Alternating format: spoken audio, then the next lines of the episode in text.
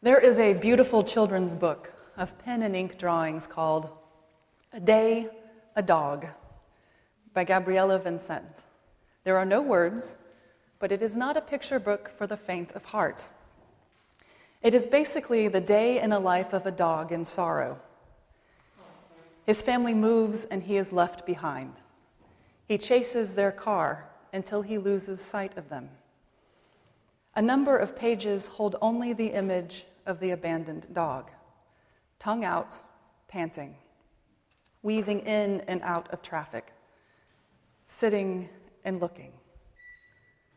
Whether he goes forward, backward, left, or right, north, south, east, or west, he is alone.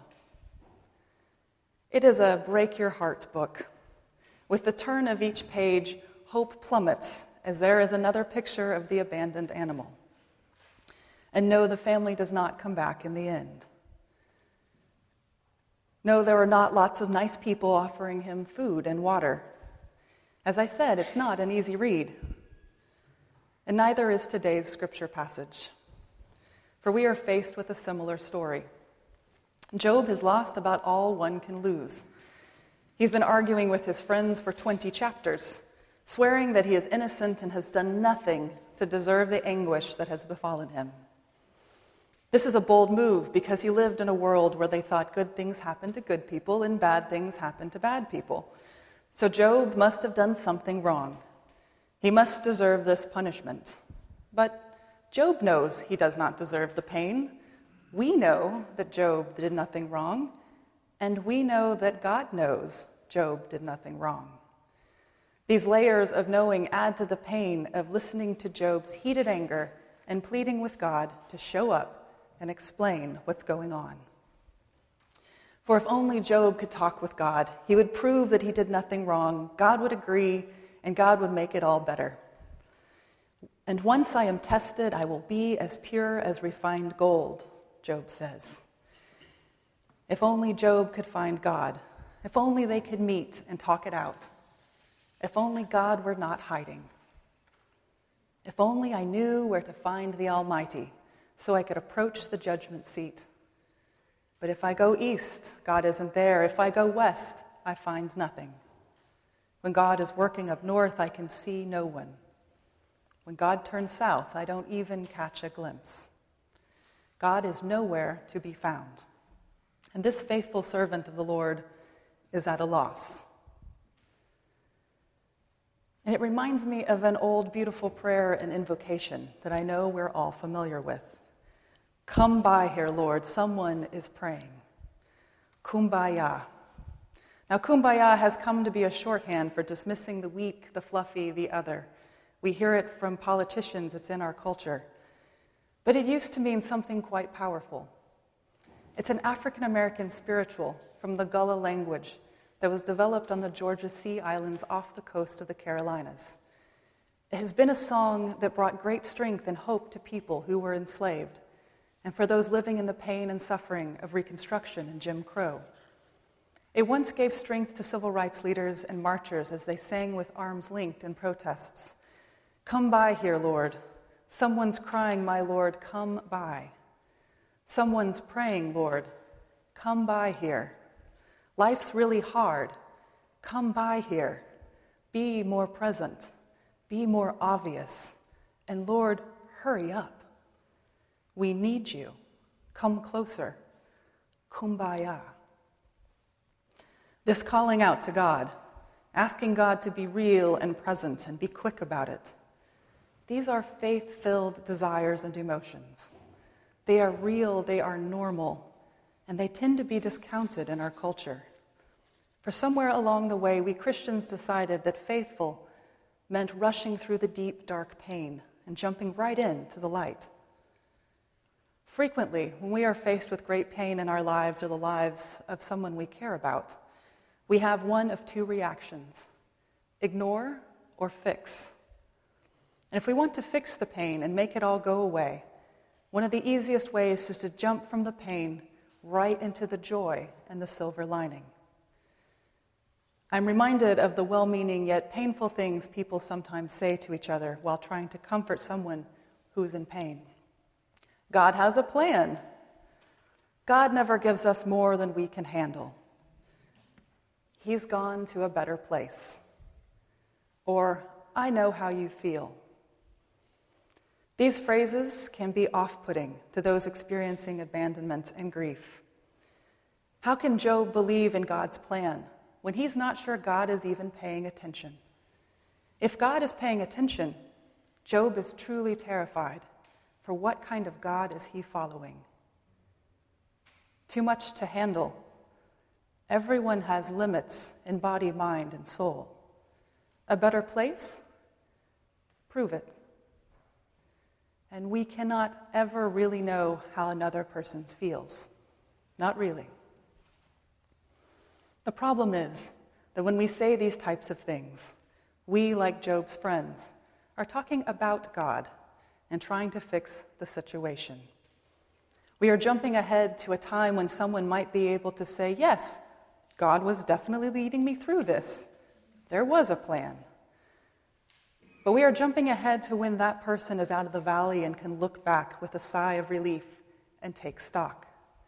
When what the suffering person actually needs is a friend to be present to their emotions and the dark night of the soul, someone who will be with them in the valley, which is where they are.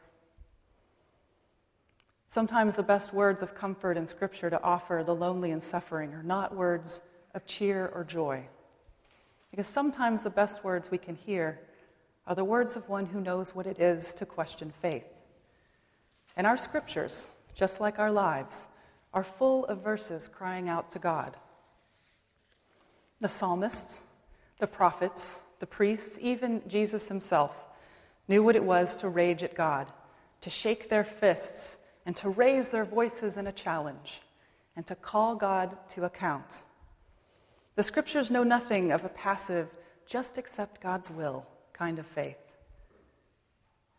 Rather, a deep and committed trust in the promises of God give legitimacy to an honest, passionate, and faithful dialogue with God in the midst of life's pain and grief. For those who put their trust in God, know that God has made promises to protect and provide. And they also know what it is to feel that God has failed in keeping God's promise. And the voices of Scripture were unafraid to bring their anger and disappointment to God in prayer. For this is the tradition of lament, or a third way to deal with life's pain. Laments are characterized not by speaking about God, rather, it is the practice of speaking directly to God, crying out, complaining, reminding God to take care of us. God, where are you? My God, why have you forsaken me? God, I am still bitter in my complaint. If only I knew where to find you. So I could approach the judgment seat. For part of lamenting is also trusting that God will hear us. And as long as we are questioning, there is hope that God will respond. A friend or deacon or pastor who has walked through dark times themselves can often help hold the space of questioning for us for loss is the way of life. It is a human experience, and no amount of faith or trust will keep loss away. When God is silent, we need others who can come alongside us, friends to show us the way because they too have argued with God and know the power of lament. Now, the last page of the book of The Abandoned Dog the dog does meet a young boy with a smile on his face, which brings a little hope to this reader for a good ending, a new beginning. And eventually, in our story, God answers Job, but is not the answer that Job was looking for. God does not answer his questions or justify God's seeming inaction. Rather, a new, much more complex understanding is born. And isn't that what happens during the dark nights and the painful times of life? We come out on the other side a little changed. And whatever we thought we knew about God changes and grows too.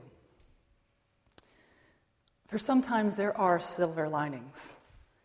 And we have, but we have to get ourselves time to process and get through the pain first.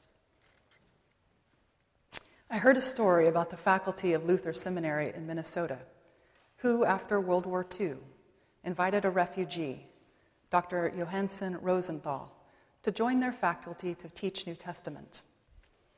The professor was from Latvia, had survived the World War, a refugee camp, and finally made it to the United States. Soon after he arrived, his wife died. And the trauma and tragedy was too vivid, and he lost his faith. He walked into the seminary president's office and resigned. How could he keep teaching without faith? God was silent. And he wasn't sure God was ever coming back. The seminary president, Alvin Rogness, said he did not accept the resignation. Instead, he said, You keep teaching, and we will believe for you.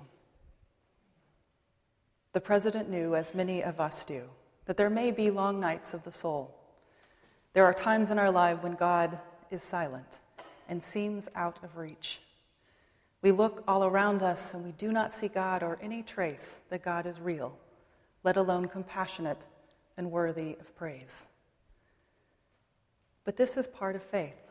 Loss is part of life. And God can seem silent and far away. But God wants to be in relationship with all of us, all parts of us, and especially when times are tough and all we can do is shake our fists. Thanks be to God for communities who help us walk through dark valleys and painful silences, who help us cry out, who pray kumbaya with us, and who fill the loving gap when God is silent but not forsaken. Amen.